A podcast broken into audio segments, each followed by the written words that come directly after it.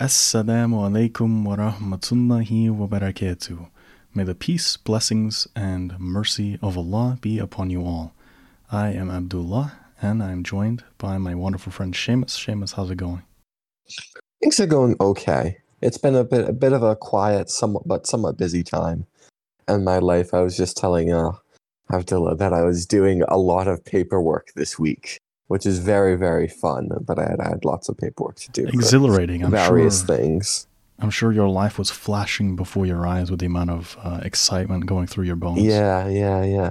There was one exciting thing. This is actually there's one exciting thing is that was, I got to use a really really nice pen to do this, and there's something really strange about having used horrible pens your whole life, and then you finally get the chance to use a really nice pen and see what the difference it makes mm. in writing.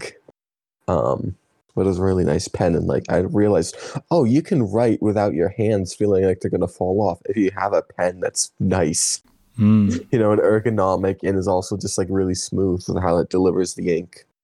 Wonderful. Um, so yeah, so that was one good thing that came out of that. A beautiful experience in penmanship. That's very inspiring my awful hand i feel like my awful handwriting was wasted with this uh, with this poor pen. My handwriting is like i describe it as like typical um like young adult or young young man's handwriting. It's the most better it, than like, mine. Mine looks like an actual like child. can, if you can imagine like what like most of the the boys in high school's handwriting looked like just take the average of all those handwritings and combine them into one but also make it so that he can't write he can't distinguish between u's and a's for whatever hmm. reason. I genuinely can't do that when i'm writing. They all just end up looking the same. Yeah, mine is more like if you do exactly what you said, except you take the absolute worst in every category and then combine it with a two year old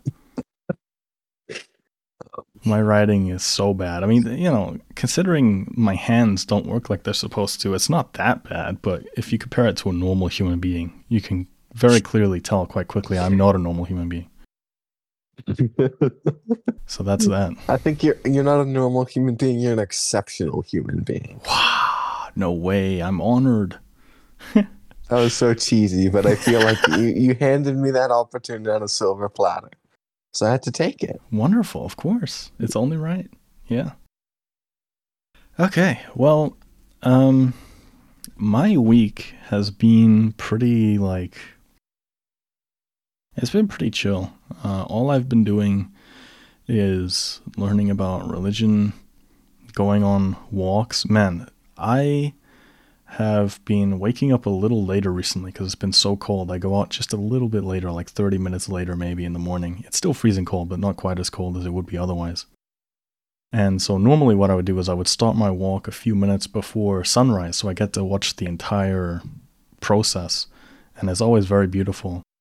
But recently, I've been walking out kind of in that through the midpoint of the sunrise, and there are some of the most mind blowing sights, man. There was one morning which, like, I never take pictures. Not of myself, not of the things I'm doing, not of things I own. I never take pictures. But there was one time that was so incredible that I had to take a picture and send it to my family because I was like, this is incredible.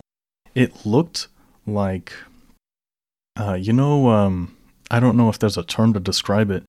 You know, like in these David Attenborough documentaries about like the polar bears jumping between those like ice patches. Yeah. It looked like the sky was a sea of ice patches. There were so many micro clouds, like softly padded clouds that perfectly rounded over into a new padded cloud. It, it, it looked so weird, and it really tripped me out to stand there and see the clouds passing by almost like a river. But it was this perfect pink hue. And then as the sun was rising, it slowly turned red. And I was just like, whoa. So I, have been doing a lot of that, um, spending more time outside than usual, just so I can see more of it, because it's just it just blows my mind.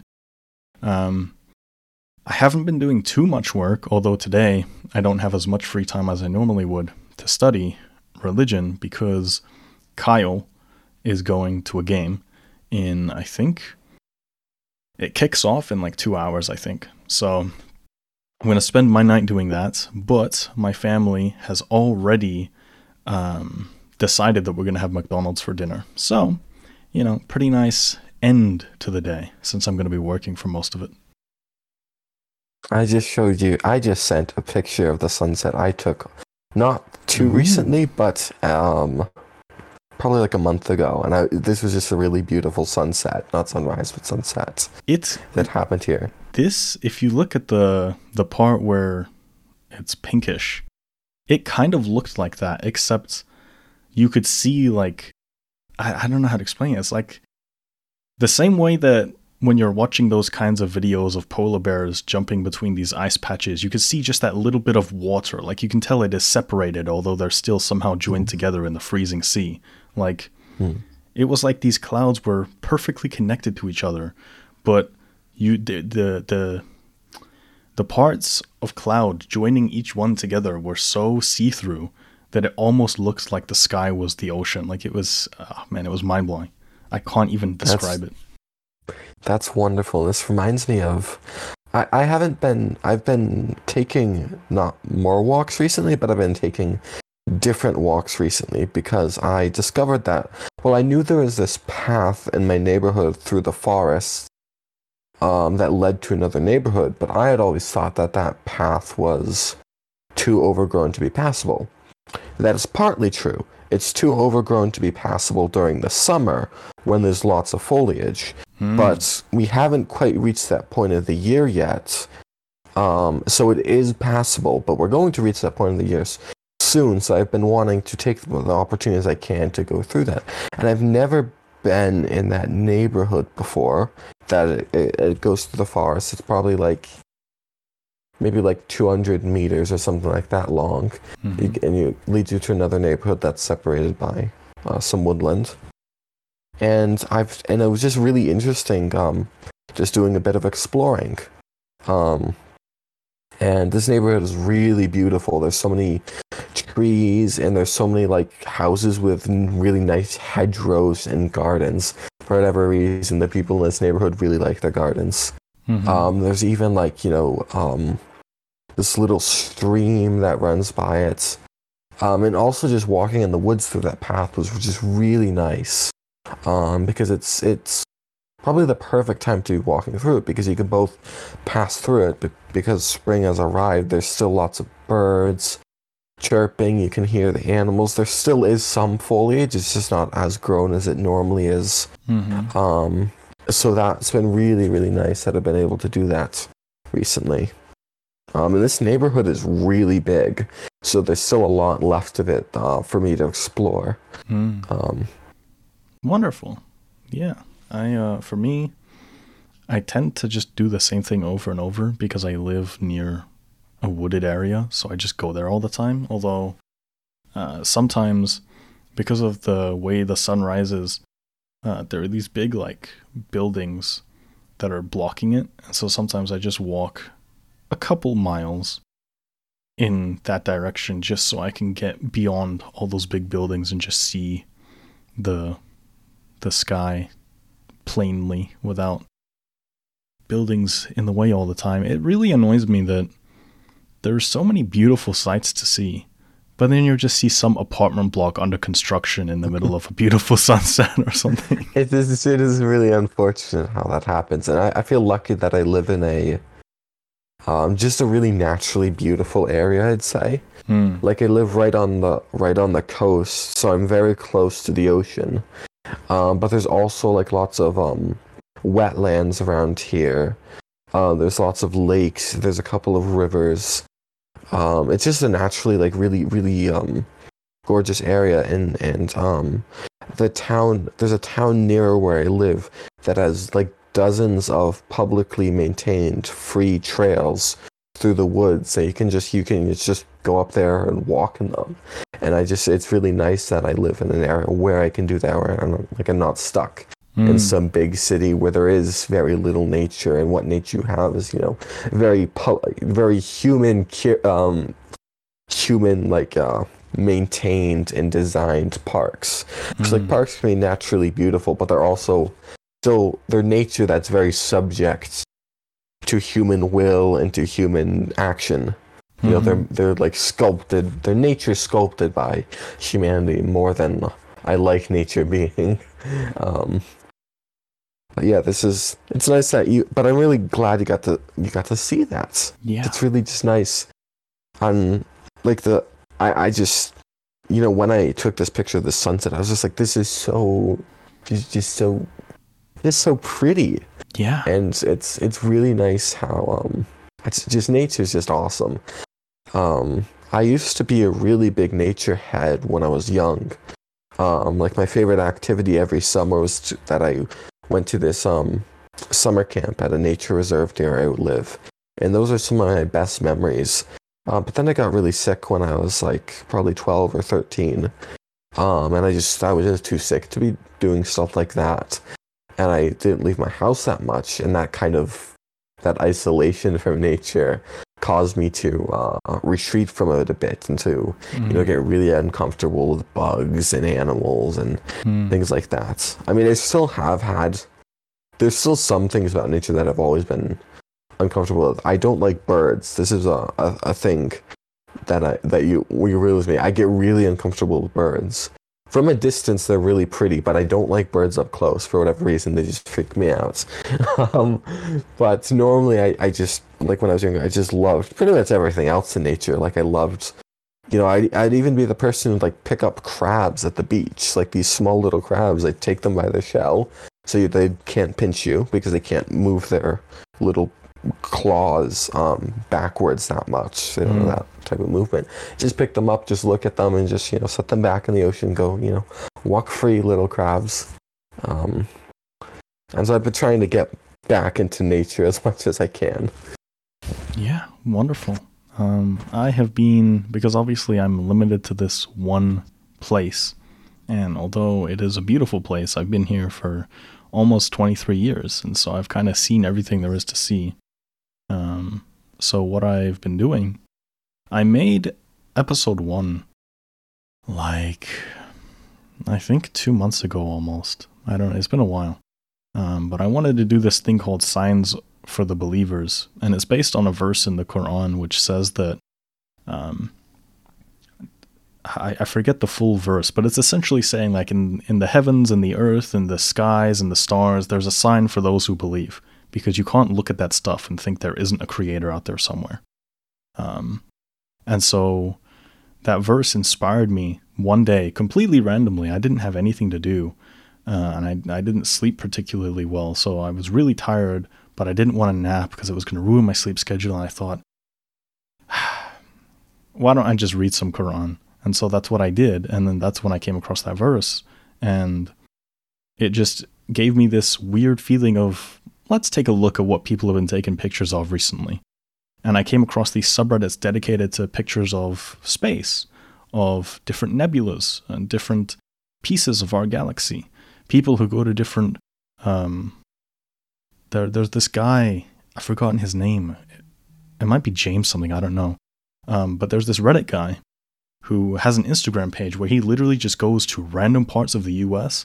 which have as little um, light pollution as possible and spends the entire night doing nothing but taking a ton of pictures and layering the different results on top of each other so that he can, he can make this kind of one beautiful image of what Earth looked like that day from that location. And he has some insanely beautiful pictures. And these are things that there's a lot of, uh, from what I've been able to gather the past couple months of consuming this content, there's a lot of elitism in the photography space when it comes to edited pictures, and not edited in the sense of photoshopped, edited in the sense that by taking a lot of pictures and compiling them into one, you are putting a lot of information there which the blind eye can't see. And so, because that isn't a natural picture, they're very kind of elitist about it not being legitimate and you're giving people false hope and whatever. But it is genuinely something beautiful in our universe, in our day to day lives, which we just aren't able to see. And so I think sharing a picture of that is something really powerful because these are some of the most beautiful images that are possible to be seen. Um, and, and the only way they're achievable is by using these methods. Uh, I completely agree with you. And that type of sentiment, like, then like, then it's like, is looking at the moon with a telescope is that cheating? Yeah, right. You know? so is that cheating to look at the moon and take pictures of it with a telescope? it's so silly. Or to do that, or to or to like you know do the same thing with um, um, like what was I gonna say? Like like um, like microscopes, like taking pictures of like bacteria and things like that with microscopes. Is that cheating too? Mm, yeah, it's it's just such a silly debate, but essentially, you know, that one day I just went down the rabbit hole and I discovered these subreddits and these videos and I was just like, man, the universe is such a beautiful place and I had never really given it much deep thought before that day. And so I compiled I want to say it's like a 5-minute video of just random pictures and I think there's maybe one or two video clips from Reddit.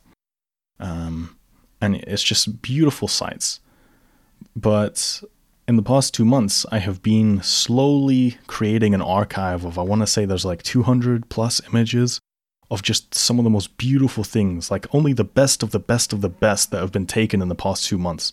And so now I've started the process of bringing them into my editing software and forming a video out of it. And it's going to be like a 30 minute video or something like that. Uh, and most people aren't going to watch it. But for the one or two people who do, they're going to sit down. My neighbor is doing some mowing, so I'm sorry if you guys can hear that in the background. That's okay. Um, you can hear it, but it's not incredibly awful. Wonderful. Good enough.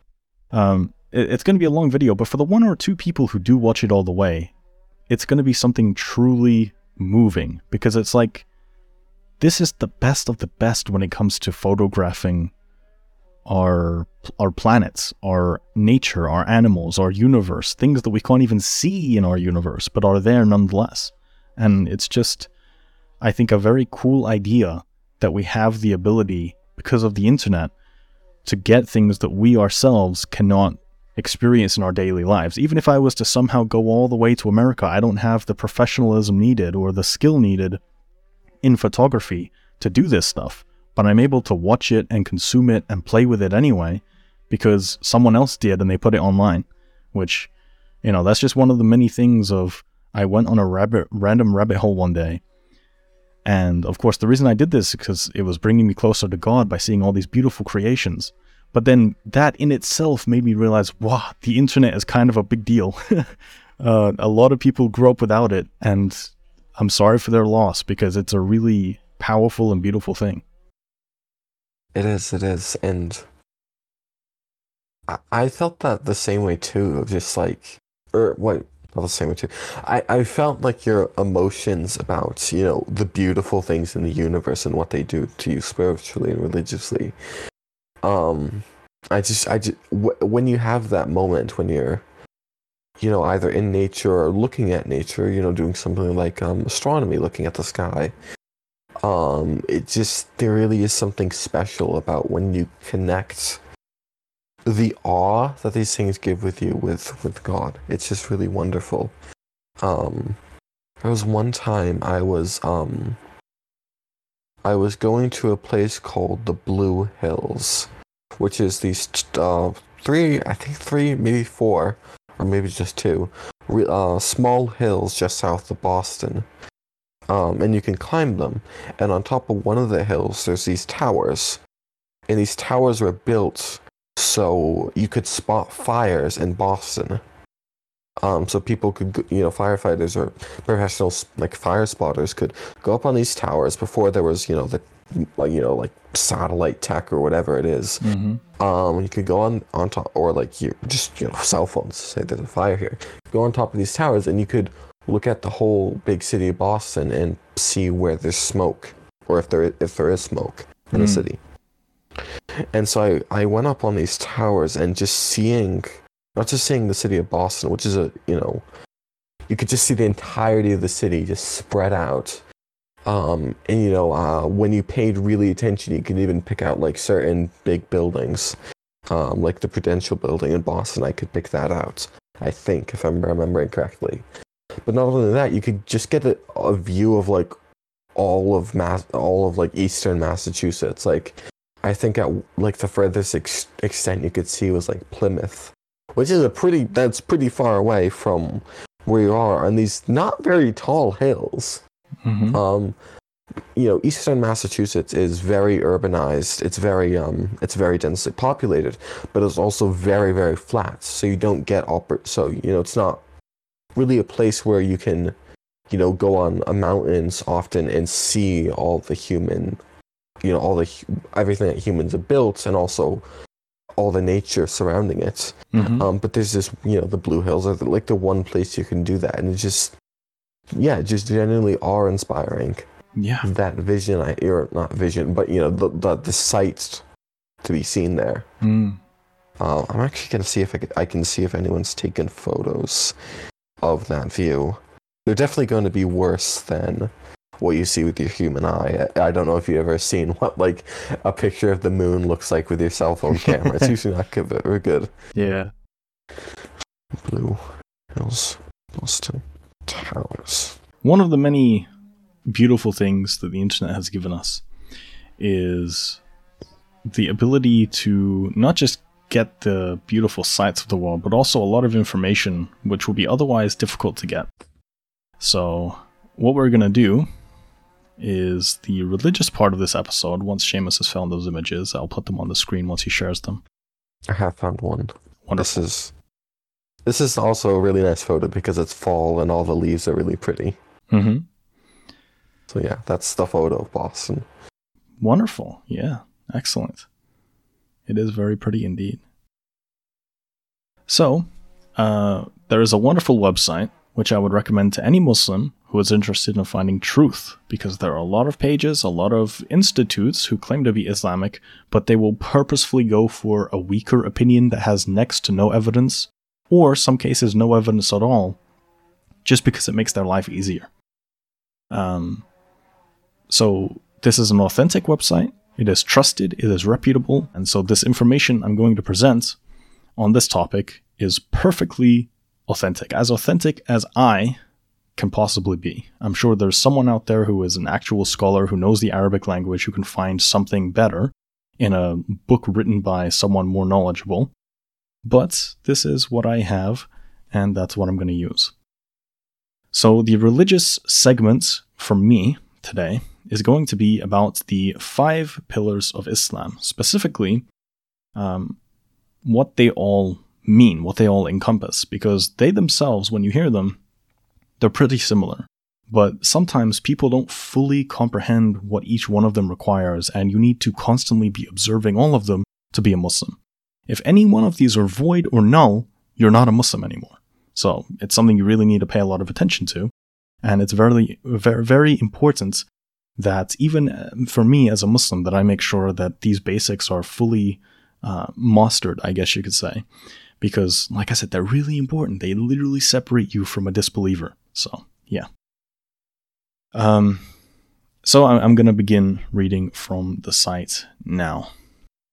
Islam is a religion based on five pillars. The Prophet Muhammad wasallam, peace and blessings be upon him, said in Sahih al-Bukhari number 8 that Islam is built upon five pillars: the testimony that there is no good, the testimony that there is no god but Allah and that Muhammad is the messenger of Allah, establishing regular prayer, which is salah in Arabic, paying zakah, hajj, which is pilgrimage, and fasting Ramadan.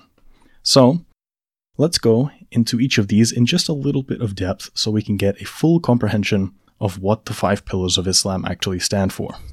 So, number one, the testimony. This is known in Arabic as the Shahada. This means that a person believes that Allah alone is the Lord, sovereign and controller, the creator and provider. He affirms all his most beautiful names, of which we know 99, and all the sublime attributes that Allah has affirmed for himself, or that his Prophet, Muhammad, has affirmed for him through knowledge that Allah himself gave him. He believes that Allah alone and no one else is the only one who is deserving of worship. This is important to note because a lot of people falsely assume that, in the same way that um, Christians worship Jesus and God, a lot of people associate Muhammad to also being worshipped the same way God is. No, we have a lot of respect for Muhammad, but anyone who worships him is walking a very dangerous line. Well, the Christian position is that we- don't worship Jesus and God. We worship Jesus because He is God. Oh, yeah, yeah. Well, some of you, some of you. I, think some some are some are crazy. Yes, but I, I, I think yeah, I do think you understood. I, I think yeah, I understood what you meant. Yeah. You're um, Uh, You're very much into your oneness of God. yeah, absolutely. Uh, and so, uh, the person who observes the testimony believes that Allah sent his messenger, Muhammad, sallallahu alaihi wasallam, peace and blessings of Allah be upon him, and revealed to him the Quran. We don't believe that Muhammad created the Quran. We believe that Allah revealed it to him, and then Muhammad revealed it to others. Allah also commanded him, that being Muhammad, to convey this religion to all of mankind, not for a specific tribe, not for a specific community, and not for a specific time period, for all of mankind forever, basically. He also believes that loving Allah and His Messenger and obeying them are duties which are obligatory upon all of mankind, since this is a message that was revealed to mankind, and that the love of Allah can only be realized by following His Messenger, sallallahu alaihi wasallam. Peace and blessings of Allah be upon him. Allah says in the Quran, Surah Al Imran, which is chapter 3, verse 31. Say, O Muhammad, to mankind, if you really love Allah, then follow me, that meaning, accept Islamic monotheism and follow the Quran and the Sunnah, which is the ways and the teachings of the Prophet Muhammad. It continues on, Allah will love you and forgive you your sins, and Allah is oft forgiving, most merciful. So, you must believe all of those things for the testimony to hold true. And the only way someone can become a Muslim, it's actually quite simple, is you recite the testimony, which is the Shahada. Mhm. It's literally words that you say which affirm that you believe these things to be true. And unless you believe all of them, 100%, your testimony isn't accepted. It's uh, void, basically. Let me just. Someone is calling me on my phone. So. Oh no. Yeah. Sorry, guys. Let me just mute that. Okay. Uh, hopefully, my little flashlight here is going to hold out a little longer. The second I do have a question. Oh, Oh, sorry. go ahead. Go I ahead. do have a question, and I'm really curious about this. I've never thought of it before, but you just made me realize. So you said that um, th- the Sunnah is like the the ways and the teachings of the Prophet Muhammad. Mhm. Are those ways and teachings of the Prophet ex- exclusively from the Quran, or did or do they have some other? Did, did, did like God reveal them to him in some other way? Um, Good question. I'm, I'm I'm I'm very confused now. So like, Okay, oh, I've so- never thought about this, but Essentially, I need to know. Sharia, which is Islamic law, um, is based upon the Quran and the Sunnah. There are some matters which the Quran, the direct word of God to mankind itself, directly says, such as alcohol not being allowed, no premarital sex, and things like that. Mhm. However, there are some things which the Quran, because it's not supposed to be a book containing everything, it would be thousands and thousands of pages long. And if anyone wants proof of this, because a very common argument against Islam is, well, why do you have to follow the Sunnah? I want you guys to understand. There are many collections of books that are many volumes long each, each of which tens of thousands of pages about different parts of the Sunnah. Combine all of them, and then you would have something so massive that no one would ever want to read it. Yeah? It is um, illogical to make an argument against the Quran by saying it is incomplete because the Quran is meant to be a book which is regularly read and reflected on by Muslims.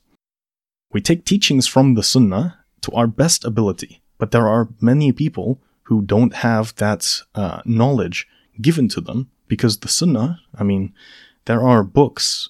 Of course, Muhammad sallallahu alaihi wasallam was Arabic. He lived in Arabia. He spoke Arabic. And so these books are in Arabic. And there are thousands of pages. It takes a lot of money and resources to translate even one of those collections of books.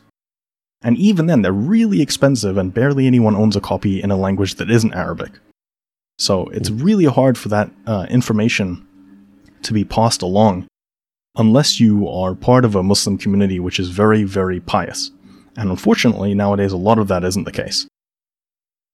God, being all knowledging, would have known that that would happen, and so didn't want to give us a book 50,000 plus pages long, probably. Um, I think if we were to combine all of the different sources of Sunnah, it would yeah, probably around 50,000, I've heard, is, is around the, the number. That's pretty massive. It would be huge. no one is going to read that, and we're encouraged to read the Quran as often as we can while still understanding the meaning. Guys, there are some people who struggle to read the Quran once or twice a year. You know, they do at least once during Ramadan normally. That's not something we have to do, but it's something that is preferred. Can you imagine if it was 50,000 pages and you have to read it in 30 nights? That's ridiculous. Yeah. And if something's 50,000 pages, even if you do read it, it's so Good luck remembering. it, that's it's almost impossible for like a human to just like coherently take everything everything 50,000 pages long. Yeah. So, the Quran is what most legislation is based on in terms of complete 100% authority, because that is something that is not subject to interpretation in the sense of people can interpret it however they want, but we cannot look at it from a historical sense and say, well, maybe this happened or maybe that happened, and it probably isn't the word of God. We know from a complete, solid chain that, as far as Muslims are concerned, this is the word of God. Whereas a hadith, it can be that a report of the so a hadith hadith is the arabic word for report so essentially these are historical reports about something the prophet said or did and then it is in our best interest to follow that some of these reports are specifically about something being prohibited or permissible and others are just things that he did which it would be beneficial for us to do although we don't have to we're not sinful if we don't do them there are different gradings, meaning um, in terms of the authenticity, there are different gradings that are given to hadith based on an analysis by scholars when it comes to the different people who narrated them. And each hadith has an isnad, which is a chain of narration. And if somewhere in that chain there is a weak link, maybe someone who is forgetful, someone who is known for deception or lying, that hadith is not fully authentic. It's not 100% clear. However, there are multiple, there's quite a few hadith which are completely, we're 100% certain all of the people who narrated it were completely trustworthy, everything about it is solid, and so we take from that 100%. There is, that, that's what we call a sahih. Sahih means authentic, essentially. There's another grading which is Hasan, and Hasan is good, it's, it's fair, it's acceptable, but it's not complete certainty. This could mean that one of the people or multiple of the people aren't 100% sure, but something along the lines of this was said, but then we go earlier on in the chain and these people are 100% certain they're of good character, they're morally uprighting, uh, what am I saying? Morally righteous people, things like that. Everything is held upright and firm, and it's fine. And then there is, uh, I don't know how to say it, it's a complicated word for a non-Arabic speaker. I think it's daif or, or daif or something. It means weak. And weak are narrations in which there could perhaps be some truthful narrators, but when you look at it in the grand scheme of things, the whole chain is pretty uh, null and void, basically. It doesn't mean that it's completely made up, but it means somewhere along the lines some kind of message was lost in translation uh, or, or lost in interpretation or lost in memory or any other of the countless possibilities. By default, a lot of them are either Hasan or Sahih. And so we follow those ones. However, if someone is following something and a scholar brings forth some kind of evidence which was unknown until this point, which makes it weak, then we stop following it. Mm. These are not things which are like the Quran, in which uh, it's like a litmus test for whether you are or aren't a Muslim, right? The Quran says gay bad. If you say gay good, good luck. Uh, whereas if there is a hadith that says something and later someone takes a different point of view, depending on the scholarly consensus around the authenticity of it, that may actually be a valid thing to do. Hmm. Um, and so the reason that we take from hadith is, like I said, if we were to try to combine the Sunnah and the Quran, we would have this overwhelming book that no one realistically would be able to read multiple times in their lives, let alone to understand and to reflect upon and to hold all of its values. So, first of all, in terms of why we follow the Hadith, I should say, if there is a Hadith and we know that it is authentic, meaning that the overwhelming likelihood is that this was said by the prophet or that the prophet did this, he wouldn't have that knowledge unless it was given to him by Allah. Because the Quran itself, Angel Gabriel came down and said, Read. And he had to say it a few times because Muhammad couldn't read, but he said, Read. And that is how parts of the Quran were given to Muhammad. At least originally, uh, it was the angel Gabriel who told him to read from what was given to him by his creator. That continues to be the case, not simply in terms of reading, but it is always the case that if a, if a piece of knowledge has come down to Muhammad and he has passed it on to someone else, which then we take from, that knowledge was given to him by God. Otherwise, he, he just made it up? He just felt a little strange one day? No, all of the knowledge comes from God. Um, the reason that we take, sometimes you will find some people or some scholars or some schools of thought, they will have a different viewpoint than others because there are different hadith that support different viewpoints, okay? And so I will give an example. I don't know all of the hadith on this matter by heart, so I won't try to um, summarize them, but what I will say is there is a consensus um, that without a shadow of a doubt, a woman has to wear the hijab bare minimum, and that is something which covers her hair and her body all the way down to her hands, and it only shows her face and her hands. This is something all of the scholars agree on. There's no one who disagrees with that. And that is because the Quran itself says that. And there are hadith which support that, multiple of them. And they are sahih, they are authentic. But there are also hadith which are authentic, which would imply that it is actually obligatory for women to cover the face. And so scholars have differed on this for 1400 years. There has always been this issue of which is right and which is wrong. But the thing is, we have another hadith, and that tells us that if such an issue is made, that being that there are two valid sides with valid evidence, then both are valid. It's fine. I mean, we know for definite, without a shadow of a doubt, a woman must cover her hair and her body. We know that for sure. If she wants to cover her face, if she wants to take the viewpoint that she covers her face, then that's fine. Good for her. She might even get good rewards for it but she won't be sinful if she doesn't do it because mm. they both have valid evidence on both sides. However, no, there makes sense. Yeah. However, there are other examples. I, I don't have a specific one in mind. I, I I'm pretty sure there's one in my head. I'm pretty sure is the case, but I don't want to speculate and, and, and uh, misattribute it.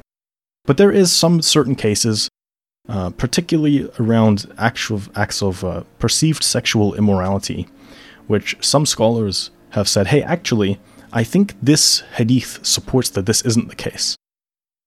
However, these are only a handful of scholars. Normally, the hadith aren't sahih. Normally, they are either hasan, which is fair, good, acceptable, or they are daif, which is weak. And so, because there is stronger evidence in one way than the other, this is inauthentic. You cannot follow that opinion. And you would be sinful if someone made you aware that there is stronger evidence and you follow this anyway, then you are doing it based on your whims and desires. You're doing it just because it's easier. And so you are sinful for that.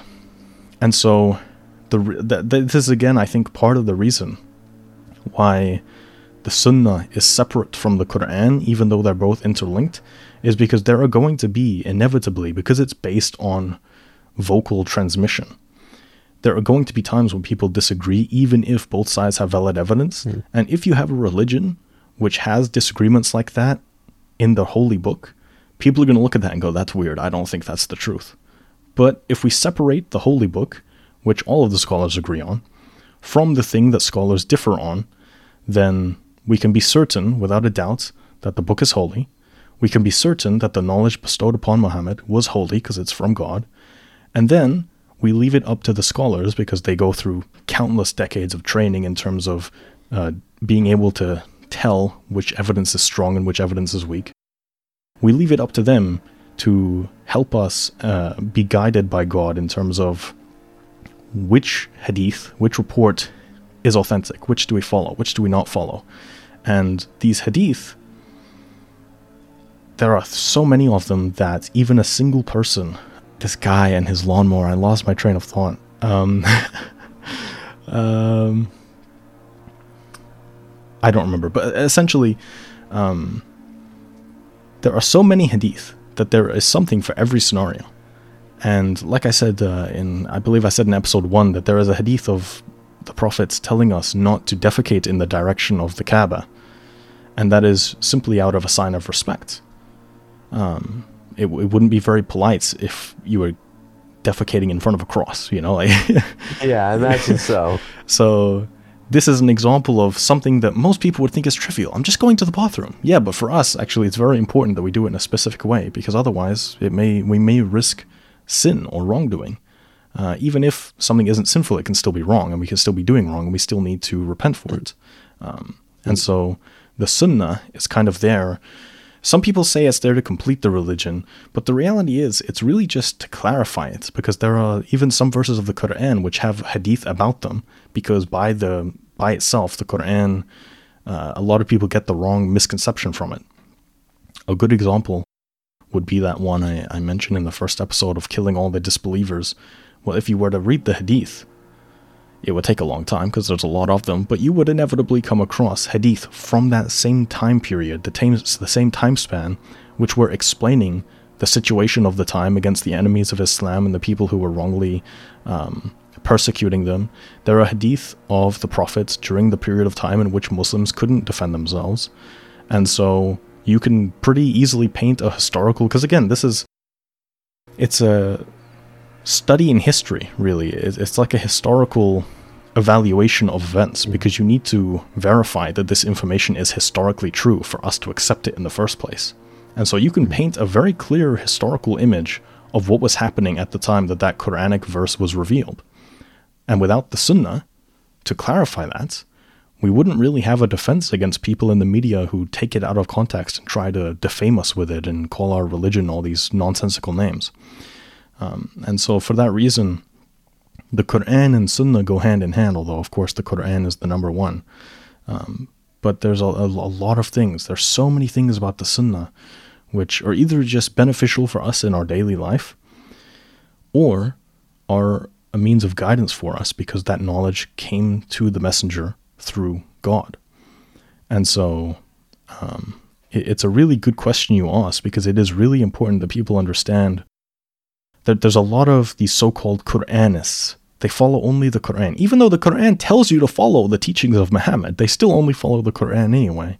And you it's will like find them. It's sola scriptura. There's no such yeah. thing as sola scriptura in the Bible, but they still believe in sola scriptura. Exactly. But if they actually believe in sola scriptura, they wouldn't believe in sola scriptura. This is not in the exactly. Bible. It's it's ridiculous. it's a self fulfilling prophecy of stupidity. But um, there are these people who believe that, and you will always find them disagreeing with the Sunnah. Now we have there are some cases in which, like I said, they're authentic, and this is a historically based thing. We know the Prophet said this, and they say, well, it's not in the Quran, so he was probably wrong. Oh, so now you're saying the messenger of God, who you praise, is wrong?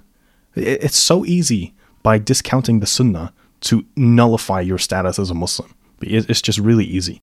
And so, because of that, it's really important that people are aware of the differences between them, but also that they're both really important. Um, and we base our our laws off of both. Okay. Do you think we're ready to move on this onto the second pillar, or are we just going to do one pillar today? We're gonna. I don't know. I was going to do all of them, but does that satisfy the your question?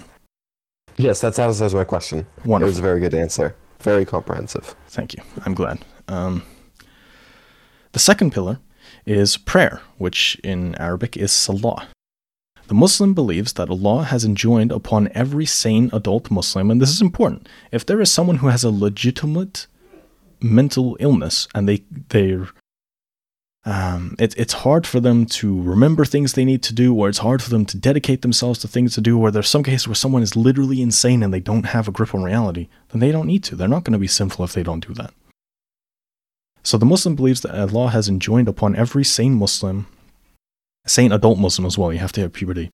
Uh, five formal prayers that are done each day and night, which he does in a state of purity. You need to purify yourself. If you do something sexual, you need to do ghusl. And ghusl is essentially a ritual bath that fully cleanses your entire body of any form of major impurity.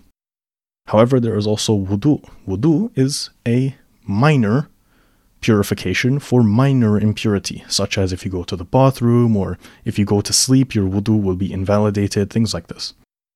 Mm.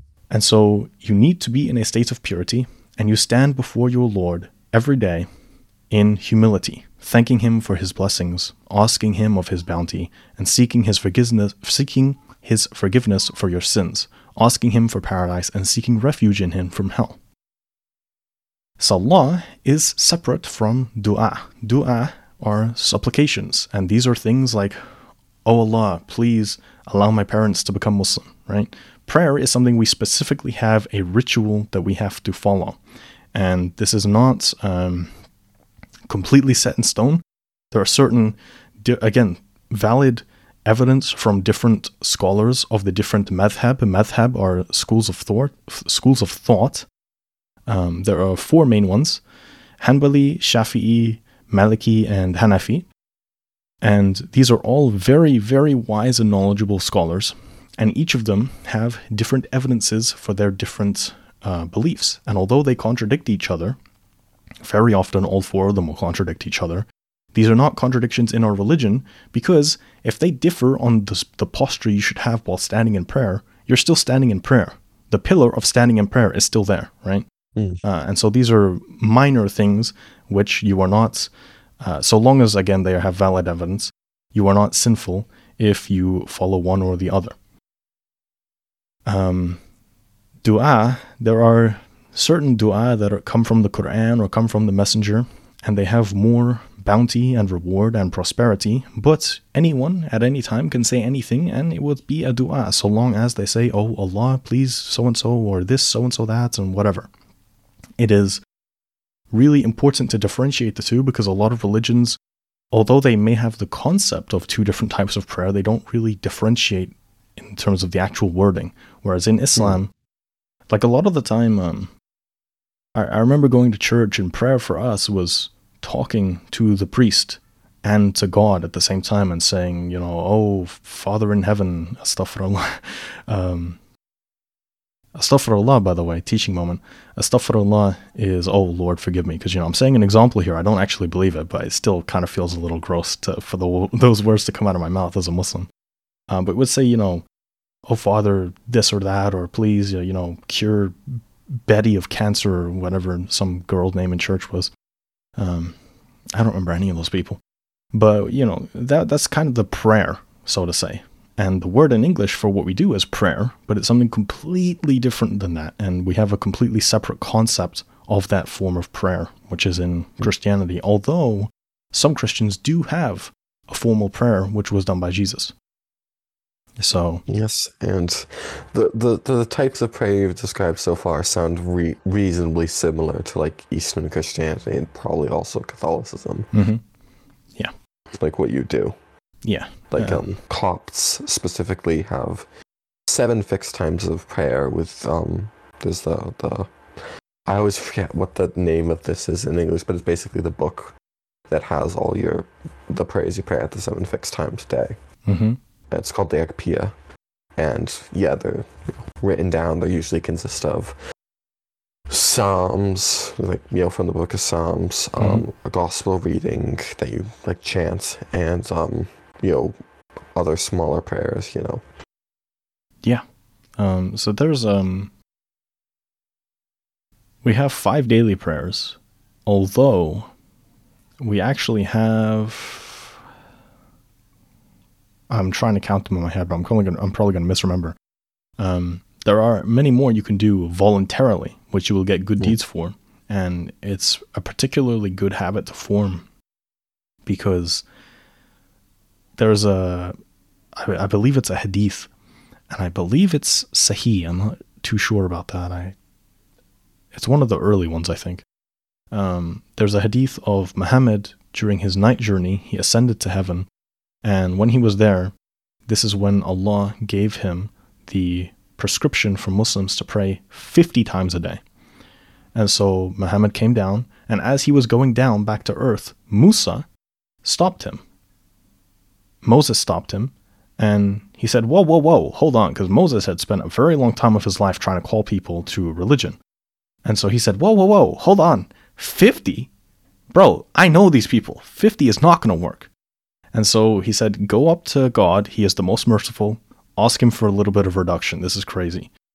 And so Muhammad went up and he asked, you know, Oh, dear Lord, please reduce the amount. I don't think, or, you know, Musa advised me that people wouldn't be able to do this. And um, he came down, and I think it was 25. And Musa said, 25? Okay, this, you know, like, uh, subhanAllah, glory be to God. But I think that might still be a bit too much for them. And so this back and forth happened, and him constantly going up and asking for it to be reduced until it came down to five. And Musa said, Still, I really don't think humanity has it in them to do this regularly every day. And Muhammad said, I've asked him to reduce it so much, I feel ashamed. I'm going back to Earth. See you later. Um, and that is a really hilarious image. I'm sorry, that story. It's almost like a Monty Python sketch or something like that. And then the thing is, is that Musa was right. It is so difficult. I mean, it's not difficult physically, but in terms of mentally building up the energy to make this a habit, there are so many Muslims who struggle to do all their five prayers, let alone the voluntary ones, which are far more. Um, I'm going to try and count. There's one.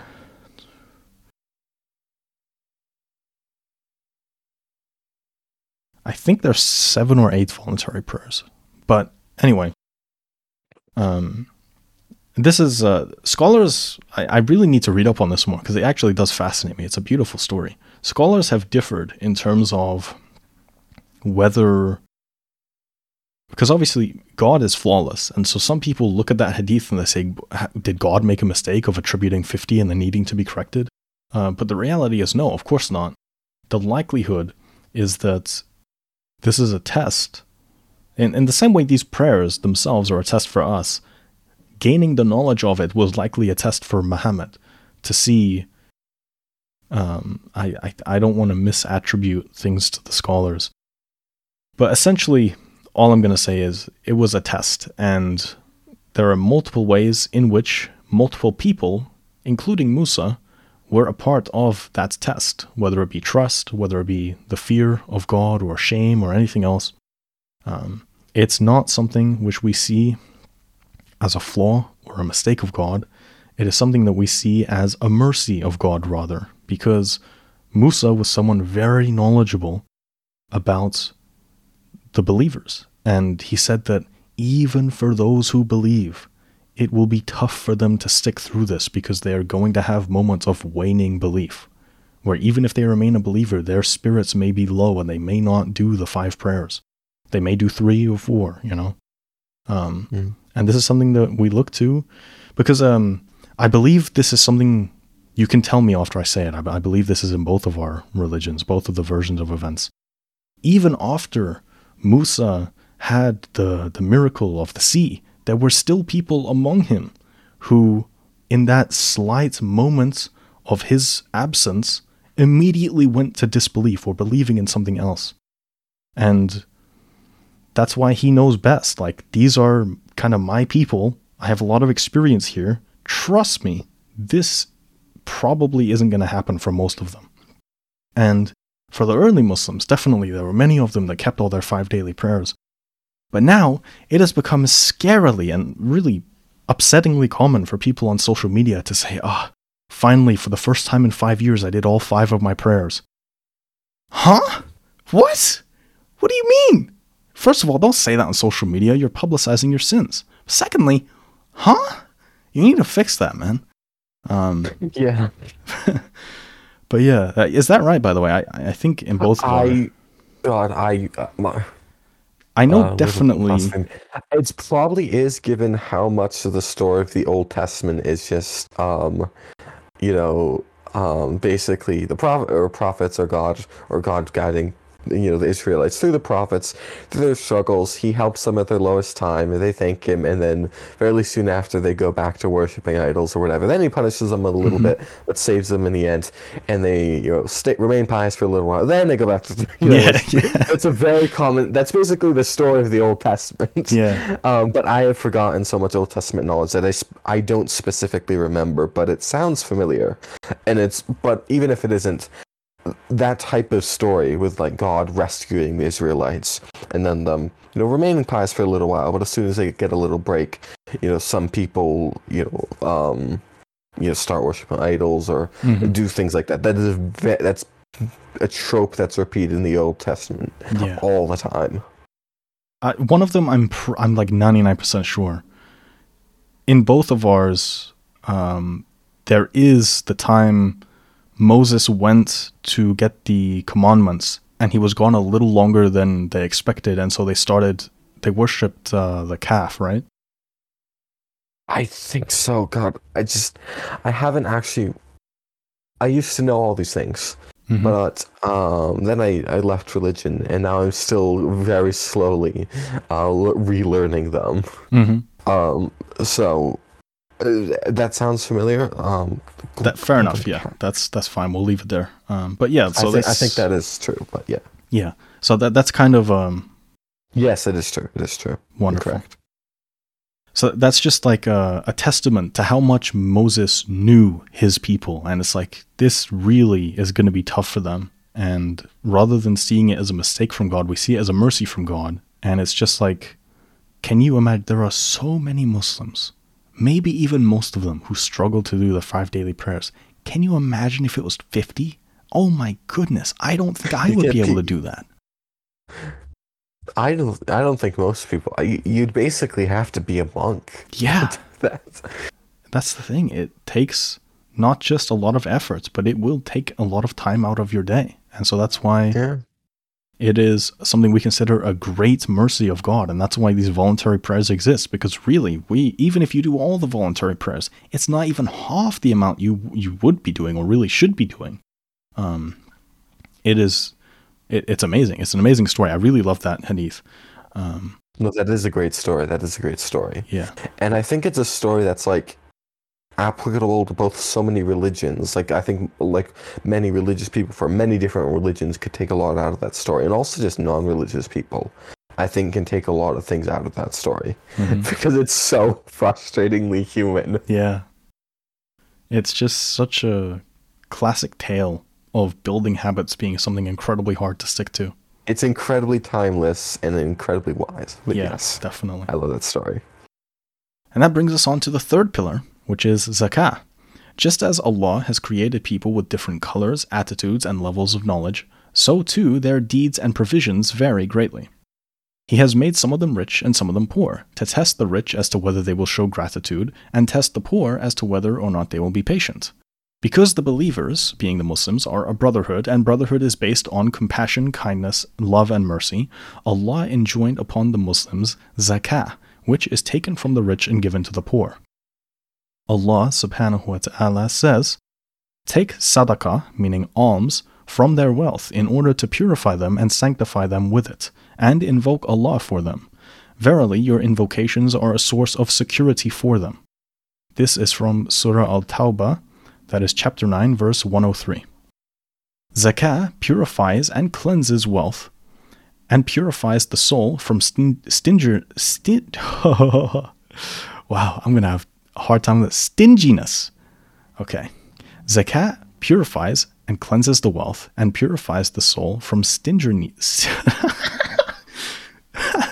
you guys get it. It makes you less stingy and less miserly as well.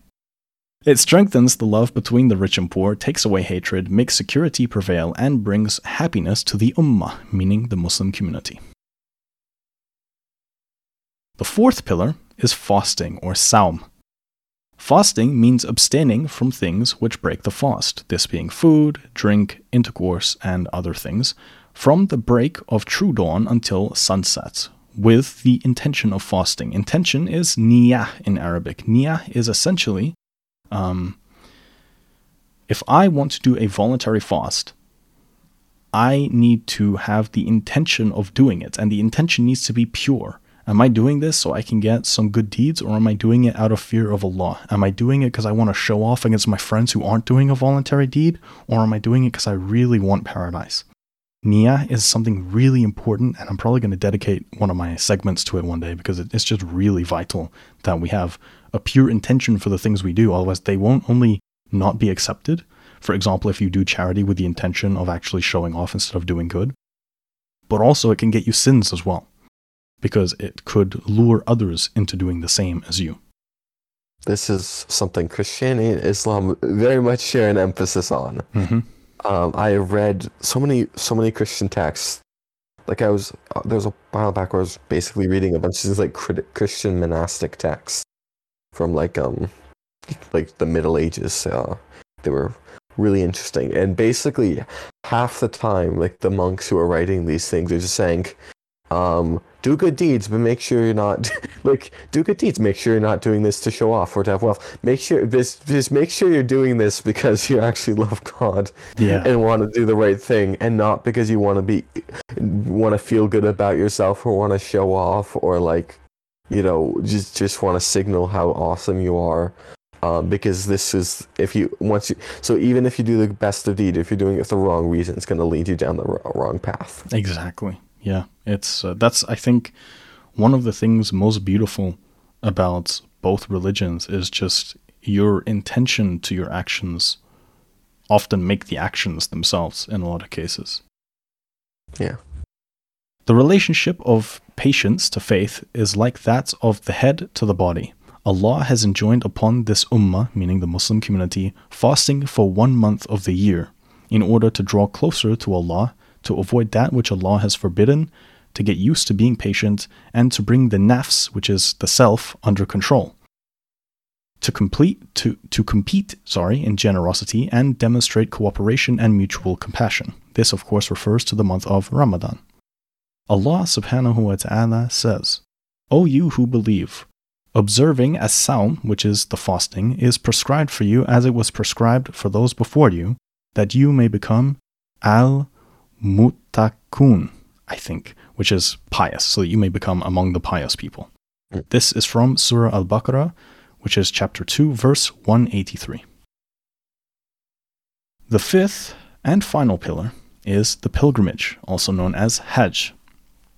Allah has given the Muslims a Qibla. Qibla means a direction of prayer, in which they face when they pray, which is when they do the Salah, as well as they offer supplications, Dua. Wherever they may be in the world, they face the Qibla. This Qibla is the ancient house, or the Kaaba, in Mecca. Allah subhanahu wa ta'ala says, So turn your face so turn your face in the direction of Al Masjid Al Mar So turn your face in the direction of Al Masjid Al Haram at Mecca.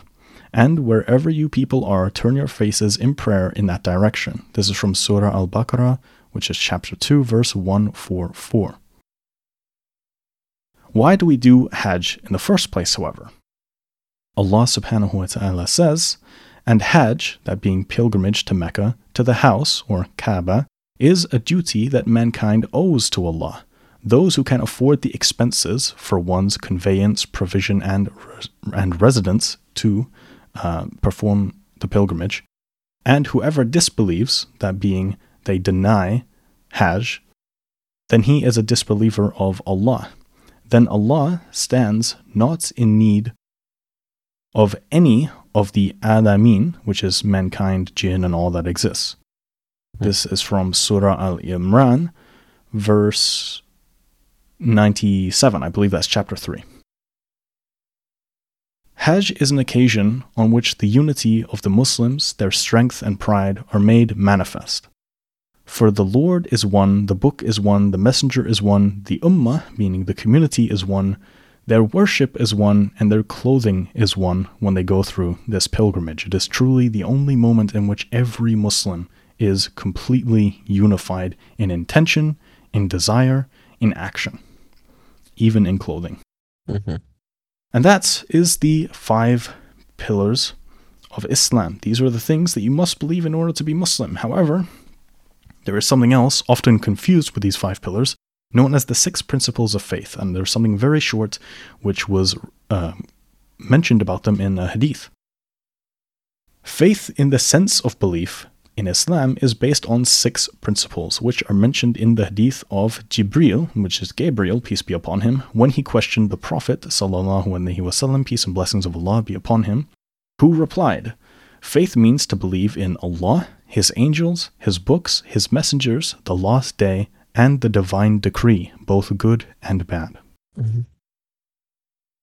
So, that is what it is to be a Muslim. These five pillars are things that inform a great deal of our faith because each of them has very far reaching implications. And if you deny any of them, if you believe any of them are not commandments from God, then bye bye your status of being a Muslim. because God literally tells us that these are the five pillars. These are, you know, they're called pillars for a reason, right? They support the rest of what happens as a Muslim. And you cannot be one without each of these pillars firmly in place. You will notice that belief is necessary, but constant, strong belief is not.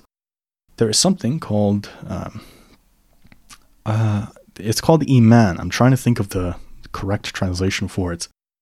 It's essentially kind of your level of belief, right? If you imagine belief is a, a bar in a video game and 100 is max level, maybe when you joined Islam, you felt that. Maybe when you pray, it's at like 80.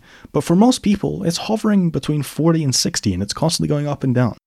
Your faith, of course, there are many people who over history have been blessed in having steadfast faith, very firm and very high amounts of faith. But it's natural, it's very normal. Especially in the society we live in nowadays, where the worldly life grabs hold of us so easily, it's very natural to have dips in Iman. It's very natural to have really high highs and really low lows. The thing that really matters is that even in your weakest, lowest moments, you stick to these five pillars because these are the things that separate you from a disbeliever, and they are the central of our religion. So, yeah, that is that segment done. It was quite long. Um, it, it, was a lot longer than I expected it to be, but I think, in large part, thanks to Seamus's question, they have been very beneficial, and I hope that it has been an informative segment. It's definitely been informative me to me. Oh, definitely been informative for me, and that was very well presented. Well done, and I Thank feel you. grossly un- unprepared to the point where I'm considering saying, "Well, this episode's already like an hour long. Maybe can can, can we put off my segment till next week?" because I I was going to so. Dear listeners, I was originally going to do something about um, the Chalcedonian Schism and Miaphysite Christology. I still plan to do that, but I haven't been able to get my hands on the books I needed yet. I will get I will get them soon enough, but I haven't been able to um uh, purchase them yet and have them delivered yet. Um, so then I was going, you know, I can um, just do, you know, deliver a, a, little thing about fasting and the very basics of, of Coptic fasting now I just feel really unprepared because I don't. I'm like, is my, you know, is my uh, off the cuff spiel about Coptic fasting gonna be okay? I don't think so, but it's up. I'll I'll leave the decision in your hands, Mike. Whether you want to leave this episode here with just your presentation, or do you want whether you want me to give my own very m- much worse um, lesson or, or lecture on uh, Coptic fasting.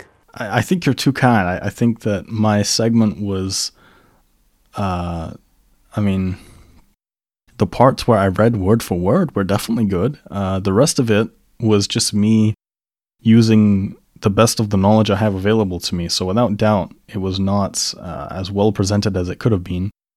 Uh, so because of that, feel free to give your presentation on even if it's just the basics of fasting. First of all, because I'm, I'm, i I, mentioned fasting, it would be interesting to see the differences and the similarities, but also um, I, I think you are grossly overrating my presentation. I think you'll do fine.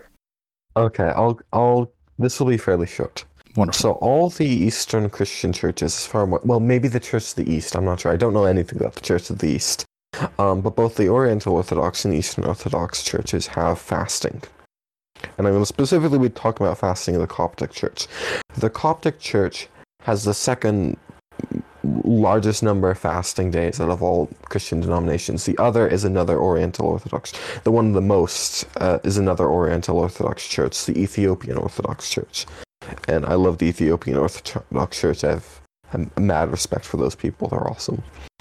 Um, and so usually Copts fast for around 200, 210 to 240 days of the year. And fasting works a little bit different from Islam. The one thing you have the, the thing you have to do most above all in fasting is restrict what foods you eat. So in fasting days you don't eat, you generally eat an exclusively vegetarian diet. And during the the most intense periods of fasting like during um the the um holy week like like the week before Easter before Pascha. Mhm. Um, it- you might even take it more, or at least earlier did, but you might even take it a little bit further and just not eat anything but bread and things like that. It's Very simple foods. Um, and but unlike um the Eastern Orthodox Church from where you do also restrict when you eat it. Um, but this is there's more freedom and and for the individual believer in when they restrict to the. Usually people restrict what they eat for 12 hours.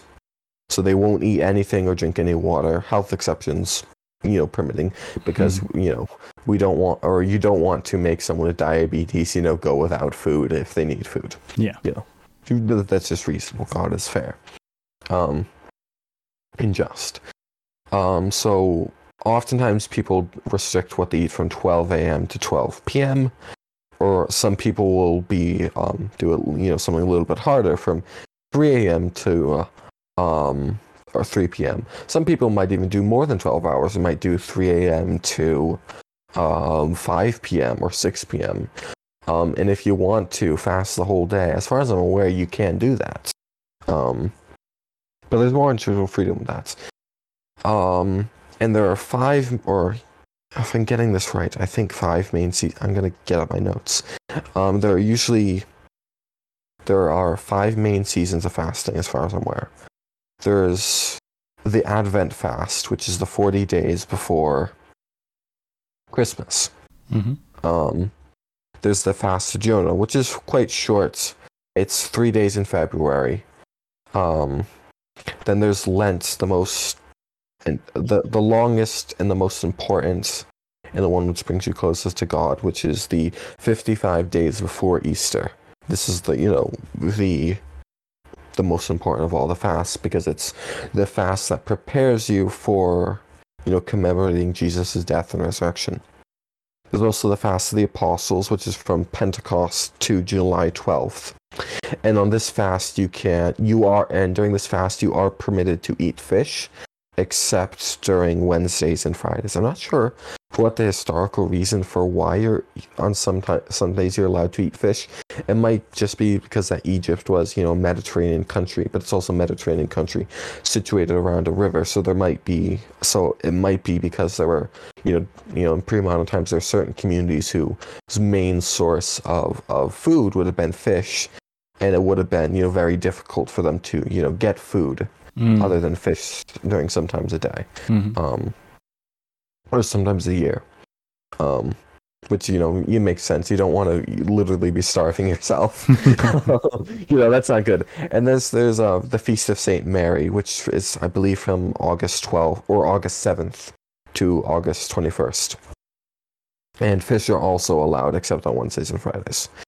Um, but you also are during most Wednesdays and Fridays, regardless of whether you're one of these fasting seasons, And most Wednesdays and Fridays you will fast. Um, there, I think there are a couple of weeks during the year when you are permitted to eat during Wednesdays and Fridays, but I'm not sure when they are. Mhm. And that's my main thing. That's the main. That's the bulk of what I was going to say. It's very short, um, but those are the the very basics around fasting. Um, when you fast and how you fast. Now, the theology of fasting, I don't understand very well. I'm just going to be completely honest. I don't understand very well. But there are some things that are self apparent, and that is, you know, learning to fast is also is in fasting is an exercise in discipline and telling your body no when it wants to do something that's not supposed to do. Um, and so it's, you know, it's a it's a tool for teaching yourself to be loyal to God and to follow God's commandments. Mhm. Um, and of course, fasting for, you know, without God being at the forefront of, of the purpose and the mission. And, you know, like we said, if you're doing it for the wrong reason, you want to show off how cool you are and how pious and how strong you are. Obviously, that's not any good. That's completely useless Mhm. if you're just doing this for self aggrandizement. Um, it's an exercise in humility, not in ego. Mhm. Um, it's I think a trap that a lot of, you know, I I see this a lot, especially with converts to religions, is um, it becomes an exercise in ego in a way that they are so prideful of the fact that they chose the the right religion, and you know everyone else in their, fa- especially when you're choosing like a, a smaller, more obscure religion like Eastern Christianity in the West. You know, I see this a lot with converts that people are just you know they it becomes an exercise in ego. They want to show that you know i'm the enlightened one out of all my circle of friends who was able to find the truth and the right religion. And that Mm. makes me better than them which we're all sinners in the eyes of god. You know we're not doing we should not be doing this because we want to be proud of ourselves. We should be doing this because we want the medicine of the church. We want the medicine that, of of god and how he can heal us and from our sins and heal you know the broken nature uh, or the brokenness of humanity um you know all our sins Mhm. so that's basically my my very small lecture I don't have much more to say Well, I mean, it short was sweet i guess considering it was completely unprepared. It was very well presented. So congratulations. Thank you thank you the only preparation i did was just making sure i wrote down the correct dates because i'm terrible with numbers and dates Who isn't? Like I, I could tell you that you know, like the you know, you know the you know, the fast of Advent happens before Christmas, and you know, the Apostles' fast happens you know during the summertime. Like I could tell you that, but I couldn't tell you when with any amount of precision. Mm. You know, Wonderful. Well, I, I think that's it. I think that's a wrap. I think it is. Wonderful. I th- I think, man, we're two episodes in. This has re- really been a, a beneficial and informative endeavor already. I think we're succeeding in that, which is wonderful because it took us a year to get even even the tiniest trace. I'm sorry, you can hear my grandpa coughing. Of uh, Yeah, that didn't sound like the lawnmower that time. yeah. Um, what am I trying to say? In in the other podcast, we were just we were finding little nuggets of information that were useful to us, and presenting them to others every now and then. But it, it wasn't uh, as well presented. I think. I think if we do this, you know, if we have the first 10, 15 minutes being talking about our lives and things we've been up to, and then the rest of it is just kind of a structured thing based on some notes we took. I I think this is going to be a really successful thing when it comes to first it's helping us learn more but also Definitely. informing others in a reliable and fairly engaging way i think i mean i, I don't think that podcasts are known for being unengaging you know they're only growing every day so hopefully we can do some good by by doing this every week I hope so too. Wonderful. Well, uh, thank you, everybody, for watching the second episode of the Seekers of God podcast. Thank you. Oh, We have. I, I've made the decision to only. Now there's a dog barking. Man, everything's going on today. um, I made the decision that we're going to mainly make this a YouTube thing. So it's going to be a video podcast on YouTube. Um, sometimes Seamus may not want to turn on his camera, But even if I don't want to turn on mine, I was going to turn mine on, even though I, I think I look garbage 99% of the time. So if I have a bad hair day or something, camera's still coming on. Don't worry, guys. You'll always see my. That's something I, I will learn to do eventually, but I am very shy That's okay. Yeah. and My, self-conscious. my practice was for two years showing random Star Wars nerds my face, knowing that they're going to do plenty of weird things around it. Uh, some people cut out screenshots of my face and use them as Discord emojis. So I got used to it pretty quick, I think. Um, so yeah, I've made the decision. This is most going to be a video thing. It's most going to be on YouTube. If you type in seekersofgod.uk, it'll redirect you to the YouTube page. Although this is going to be available on, hopefully, if I'm able to do it properly, because the way I used to do it is different. Hopefully, this is going to be available as MP3s on places like uh, iTunes, Apple Podcasts, um, uh, Spotify, whatever Google go Google Podcasts. Uh, it'll be available in these different platforms with time, hopefully. But the main focus is definitely on YouTube. We're hoping Mm. that by having it be a video thing, it's more engaging, and we're just hoping that we can make it work on YouTube because it's just it's something we're more familiar with, and it's just easier to have a communi- uh, conversation rather than like Apple Podcasts. I think the only way to conversate is to leave reviews, and I'm I'm Yeah, not I'm like- yeah. never gonna read those. Sorry, I'm never Yeah, like, gonna read them. the only thing I was thinking of was like, it, like in like the only other option is like an e- like setting up an email account. It's just Hmm. like that's really cumbersome. but yeah, I think we probably might want to do that eventually, just because Probably. you know some people might not be comfortable sharing their messages, um, publicly. you know, publicly, yeah, uh, even if you know, for whatever reason. definitely. If Um, if we get to such a position, then we definitely will set that up because I think it would be really cool if we have like so right now. It, so our old podcast was just talking about stuff we've been up to. Now we've evolved to having a section of intro in intro about what we've been up to, and then a bigger section about religion and learning and teaching. And then at some point in the future, it would be really cool if we have three sections, which is the intro, the teaching, and then viewer questions. Like I, I that's the idea of that is just really cool to me. So hopefully we That get to such cool. a stage. And I think unlike uh, as of yet unnamed podcast, this actually has a chance of growing, making, and becoming something. Hopefully, indeed. Um, having a name that actually makes sense helps. Maybe. I mean, time will tell. Um, but yeah, so thank you guys very much for watching. We would really appreciate your support. Just leaving a like on the video would really go a long way. Uh, because, like I said, YouTube is the main thing we're trying to do this on. Although, if you did enjoy, you probably should subscribe because we're going to make a new episode next week. So, thank you for watching. May the peace, mercy, and blessings of Allah be upon you. Assalamu alaikum wa rahmatullahi wa barakatuh. Goodbye.